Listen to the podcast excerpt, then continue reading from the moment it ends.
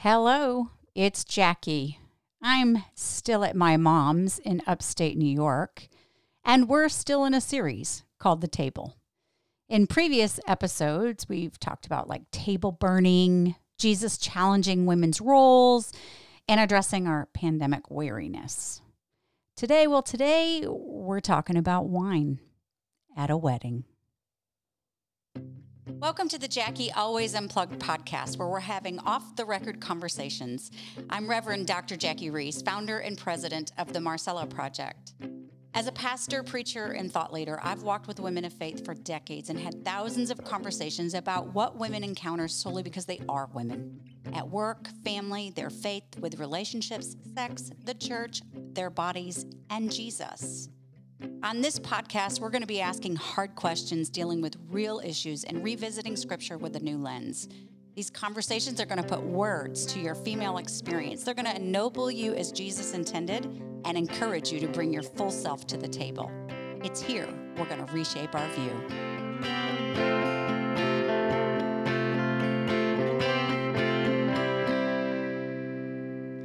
Welcome back. It's about 12:30 where I am and I'm a little hungry. kind of seems funny in light of the fact that we're talking about mealtime.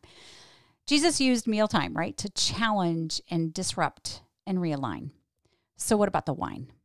Today, we're attending a wedding feast in Cana, where water was turned into wine. In 2005, I, I, had the privilege of studying in Israel. And while we were there, our, our class hiked out to this place where archaeologists believe is ground zero for the biblical Cana. And it was really pretty cool. But I have to tell you the story. The wedding at Cana has always bugged me. Its place, like where it sits in John's gospel, just never made much sense. So follow me just for a moment here. So, John chapter 1 starts with this deep theological dive. Let me just read to you the first five verses, five verses, and you'll understand what I'm talking about. It starts like this In the beginning.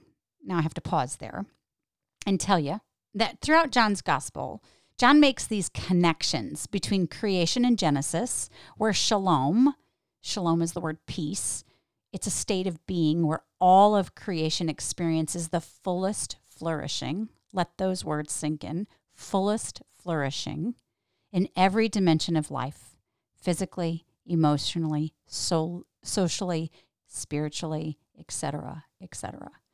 So John makes the connection between shalom in the beginning, creation, and the renewal of creation that happens through the life and death and resurrection of Jesus. So we don't want to miss that connection right there in the very beginning when he says, In the beginning, the Word already existed, and the Word was with God, and the Word was God. He existed in the beginning with God. God created everything through him, and nothing was created except through him. The Word gave life to everything that was created, and His life brought light to everyone. The light shines in the darkness, and darkness never extinguishes it. Like, stop right there, right?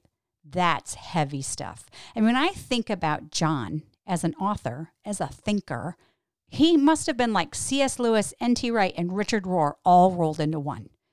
He talks about these deep theological concepts. He continues in chapter one with like saying that Jesus is the Word become flesh, that Jesus in his body reveals to us who God is.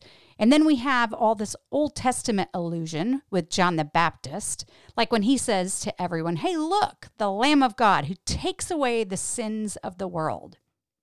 All of that, all of that is in chapter one. And then chapter two, there's a wedding at Cana. And then, chapter three, we're back to deep, heavy theology with the story of Nicodemus. Nick comes to Jesus and says, Rabbi, we all know that God has sent you to teach us. Your miraculous signs are evident that God is with you. And Jesus replied, Well, I tell you the truth. Unless you are born again, you cannot see the kingdom of God. What do you mean? Yeah, we're asking that a lot in John's gospel. What do you mean? exclaimed Nicodemus. How can an old man go back into a mother's womb and be born again? And Jesus replied, I assure you, no one can enter the kingdom of God without being born of water and the Spirit. Humans can reproduce only human life, but the Holy Spirit gives birth to the spiritual life. And Nick asks the question How are these things possible? Can't you see him? This great scholar scratching his head over these deep theological issues. That's in chapter 3. And so when I think about the fact that we send new Christians to the Gospel of John first, right? A Christian comes to you, new Christian says, Where should I start in the Bible? I started in Genesis because no one told me. And I thought, well, that's the beginning of the book. Boy, talk about confusing. But more confusing is going to John's Gospel. Why do we send them there? It's deep. What do we say next? Like, hey, when you finish that, go on over to John's Revelation. That'll really be another simple one for you. Okay, so in the middle of it, we have chapter one, deep theology, chapter three, deep theology, and then we have a wedding at Cana. And why is it in that place? And why is this where the first miracle occurs?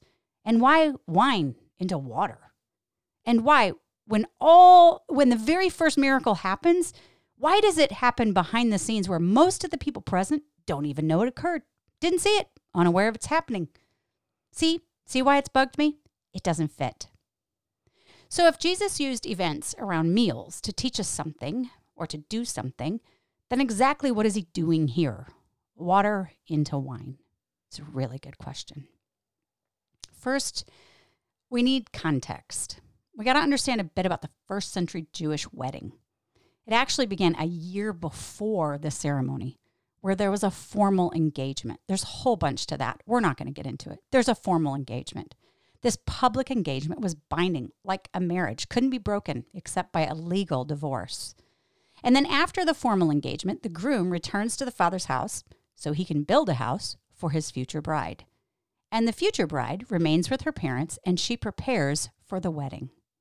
And the day of the wedding finally arrives, and the wedding is an all out village event. As the sun sets, the bridal party awaits with oil lamps ready for, the wedding procession. And when evening fully comes, it's time for the groom to leave his father's home and proceed with his party through the village, gathering villagers along the way. The bride and the bridegroom are escort, escorted into this bridal chamber where they'll spend up to about seven days to consummate their marriage and afterwards they are escorted in a ceremonial procession to a wedding feast at the groom's house. The festivities, well, they usually began on the third day of the week. Alas, why John opens his story by saying, On the third day, a wedding took place at Cana in Galilee. And I got to stop us there and remind us that John doesn't want us to miss this connection with our creation story in Genesis. Because in Genesis, on the third day of creation, we hear this phrase, and God saw it and it was good. We hear that phrase said twice. Yeah, twice. That's why, for most of Jewish history, the third day of the week, Tuesday, was considered a doubly good day to get married. So on the third day, a wedding took place at Cana in Galilee. And Jesus' mother was there, and Jesus' and his disciples have all been invited. And when the wine was gone, Jesus' mother said to him, They've got no wine. Now, this wedding feast that could or would last about seven days, that's a long party, by the way. None of us should be doing that during the pandemic. But it's a wedding, it's a wedding feast. And it's the bride's groom's responsibility to provide all that's necessary for the feast the food and the wine. To run short of wine was like a breach in marriage etiquette, so uh, it definitely would have been an embarrassment. The family is going to experience shame from all of the villagers that are attending. And just knowing that, I used to think, oh, I get it. Like Jesus' first miracle was done to keep a man from being ashamed on his wedding day. Isn't that nice? But you and I both know it's always much more than that.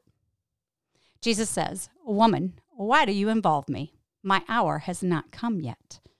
By the way, he says this twice to Jesus' mom, right? This woman, he calls her. It's not a derogatory term. When he was on the cross about to die, he turned to his mother and he said these words Woman, here is your son. He's pointing to probably John, the disciple. And he says to John, the disciple, Here is your mother. From that time on, his disciple, John, took her, Jesus' mother, into his home.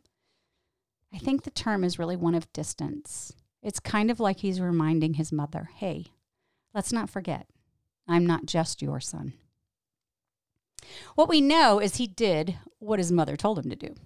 The story tells him tells us that he took six stone water jugs holding about 20 to 30 gallons of water and he turned them into wine. That's equivalent to about 150 gallons of wine, or we could say like 700 to 1,000 bottles of wine. And we know from the passage that this isn't the cheap stuff, this is the good stuff. The master of the banquet tasted the water that had been turned into wine, and the scripture says he didn't even realize where it came from. So I want you to think about that. Most of the people present hadn't a clue that a miracle had just happened. The master of the banquet said, Everyone brings out the choice wine first and then the cheaper wine after the guests have had too much to drink, but you've saved the best till now. The whole village enjoying that finest of wine, and they're clueless as to what had just taken place. Think about that. What are they doing right now at the wedding? Well, you and I know. They're at least eating and drinking and dancing, doing the stuff you do at a wedding and missing it. And that makes me wonder how many times has that been true for me too? And is it true now? You know, as I think about this passage, I have to ask myself with my head down, just getting through this pandemic season, am I missing the behind the scenes shalom that's occurring? I have to be honest. I think right now, I'm, I'm actually one of those attending the wedding, just missing it. What about you?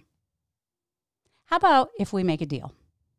Let's decide that this week we'll be looking, looking all over the place, in spaces and places where Jesus is renewing creation, where shalom is actually in the midst of a pandemic. She's, I, I don't know about you, but I could really afford to hear your story. And I think that you could probably afford to hear mine. Wouldn't that be encouraging? If you want to do that, you can just go over to Jackie Always Unplug Facebook group and post it there. I think we probably all could use the reminder that God is still at work, even if we aren't looking, even if we can't see it. Don't you think? Now, right about now, you're asking yourself, Jackie, how is water into wine about the renewal of creation and shalom on earth? And I'm so glad you asked. Because, see, in the Old Testament, wine is associated with joy. The prophet Joel said that in the future, where the messianic kingdom, right, the future messianic kingdom, when the kingdom of God begins on earth, he said the vats will overflow with new wine. So the first miracle is actually like a perfect first. It implies the kingdom of God has begun, it's at hand. It started that day at the wedding feast with wine. And from that point on, Jesus would spend the rest of his life on earth revealing that truth. What the kingdom of on earth would look like. Like he spoke it and he showed it, didn't he? He healed the sick and gave sight to the blind and raised people from the dead and set the oppressed free. He ate with tax collectors and touched leopards and bleeding women. He forgave and restored and included and he rebuked. Who did he rebuke? Mostly religious leaders and evil forces. Geez, if we, we want to know what the kingdom of God looks like, look at Jesus. Look at him in scriptures, particularly the, fir- the four gospels. Watch him. See what he's doing, who he's doing it with. And then the challenge is by the power of the Spirit to be like him. Just that simple truth should say something about how we, Christ followers, are faring right now when it comes to bringing shalom, full flourishing in areas where systemic sin reigns, like racism and classism and sexism. And I could go on and on. But that's too convicting, so let's move on. The water to wine, it meant the kingdom of God was at hand that day at the wedding, when the toast of a good wine began the renewal of creation. The possibility is now there to move back to shalom, where all of God's creation, all of God's creation, not some, all of God's creation will fully flourish physically, emotionally, socially, spiritually, and on and on. That day, at the wedding feast, the vats overflowed. The story ends by saying, after the wedding, he went to Capernaum for a few days with his mother, brothers, and disciples. And I was thinking about that, particularly Mary, and her walk from Cana to Capernaum? Did she ponder the miracle? Did she think back to what she spewed out in front of Elizabeth? You know, the Magnificat, where she said that God would bring down princes from their thrones, like Caesar, who had a chokehold on her and the land and her people. And how did she hold on to that hope of that miracle? You know, water to wine. How did she hold on to that when it didn't quite look like she expected? Like later when people called Jesus, her son, crazy, or when his brothers teased and doubted him, or when she came to see Jesus and he denied her his mother. Whew, that's a painful one, but not as painful as watching her son suffer on the cross.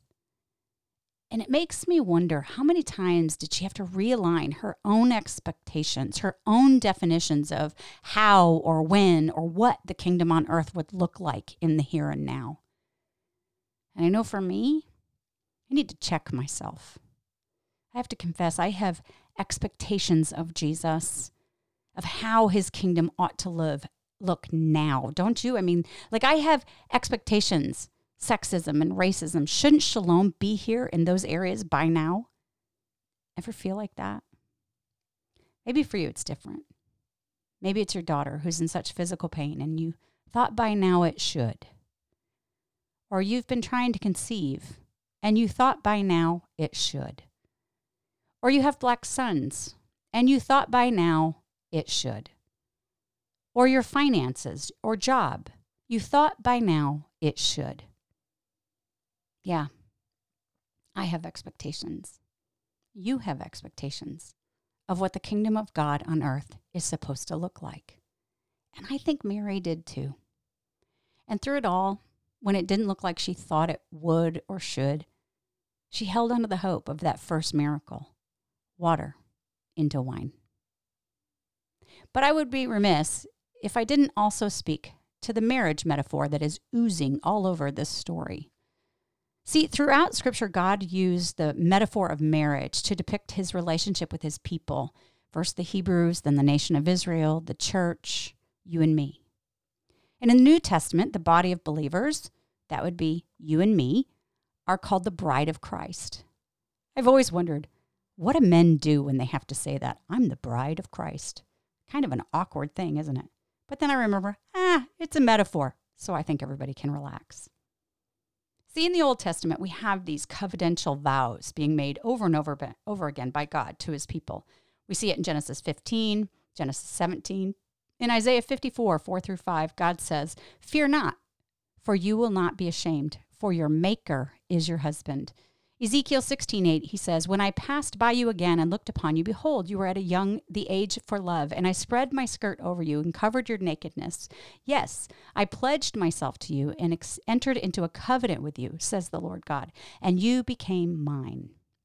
And again, I mentioned in the New Testament, right? We see the bride of Christ mentioned in Ephesians and Revelation. So this marriage motif, it's all over scripture. And so it's and so is our being unfaithful. yeah. So is our being unfaithful in that marriage. I don't need to go into all the scriptures. We could just read the book of Hosea. It's one example. And there we're described as an unfaithful harlot. But what I know is, regardless of how unfaithful we've been, or are, or will be, over and over again, Scripture reminds us that God is always faithful. He will do whatever it takes, in fact, to marry, stay married, and remarry his bride. Just listen to God speak through the prophet Jeremiah. The people have strayed, and God says what he's going to do in the future to provide a way back into this marriage. It's in 31, 31 through 34. He says this The day is coming, says the Lord, when I will make a new covenant with the people of Israel and Judah. And this covenant will not be like the one I made with their ancestors when I took them by the hand and brought them out of the land of Egypt. They broke the covenant, though I love them as a husband loves his wife, says the Lord. But this is the new covenant I will make with the people of Israel on that day, says the Lord. I will put my instructions deep within them, and I will write them on their hearts. And I will be their God, and they will be my people. And I will forgive their wickedness, and I will never again remember their sins. So he says there's a day coming where he's going to make another covenant, a vow with his people that is so secure that our, our relationship with him, no matter what we do, he's sticking. He's still the husband, the faithful husband. And then here's Jesus. This first miracle happens where? At a wedding. And who's supposed to provide for the wedding? The wine at the wedding? The, the bridegroom, right? Who provides the wine here? Jesus. Later in John chapter 3, after the story of Jesus and Nicodemus, there's a debate in, with John's disciples, and John reminds them, I'm not the Messiah. And then he tells his disciples that Jesus is the bridegroom. He calls Jesus the bridegroom. And he says, Hey, I am merely the friend of the bridegroom. So, right after chapter 2, Jesus is called the bridegroom. And I don't have time, but if we did, we could look at what Jesus said in John chapter 14 about going to prepare a place for us. He's alluding to that idea that there's an engagement, right? And then the son goes back to the father's house to build a place, and then he comes back and gets his bride. Yeah, that's all wrapped up in John chapter 14. And then the fact that he said wine was his blood when he instituted the Eucharist, right? This drinking of wine. Well, we can't even go into how the engagement is proposed, but it has something to do with drinking of wine, consummating the marriage. That's all marriage language. But for now, I just want to talk to those of you listening who need to hear that Jesus is your bridegroom. You, you have longed to be chosen and wanted and desired. And by the way, we Christians, we speak of desire as if it's some dirty, sinful thing. But I, I hope you realize there are God ordered desires. You've longed to be desired, to be wanted, to be chosen, to be known completely and still wanted.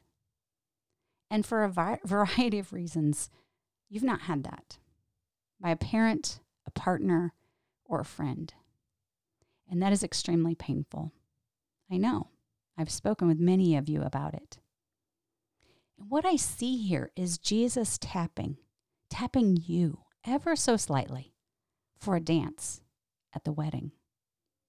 He's chosen you, He likes you, He's there for you faithfully, not walking out just because you gained a few pounds or struggle with depression or menopause like me. Nah, this guy, he's sticking no matter what. And he sees you. He sees you in those vulnerable moments, spaces, and places. And once again, slightly taps on your shoulder and says, I'm here for you.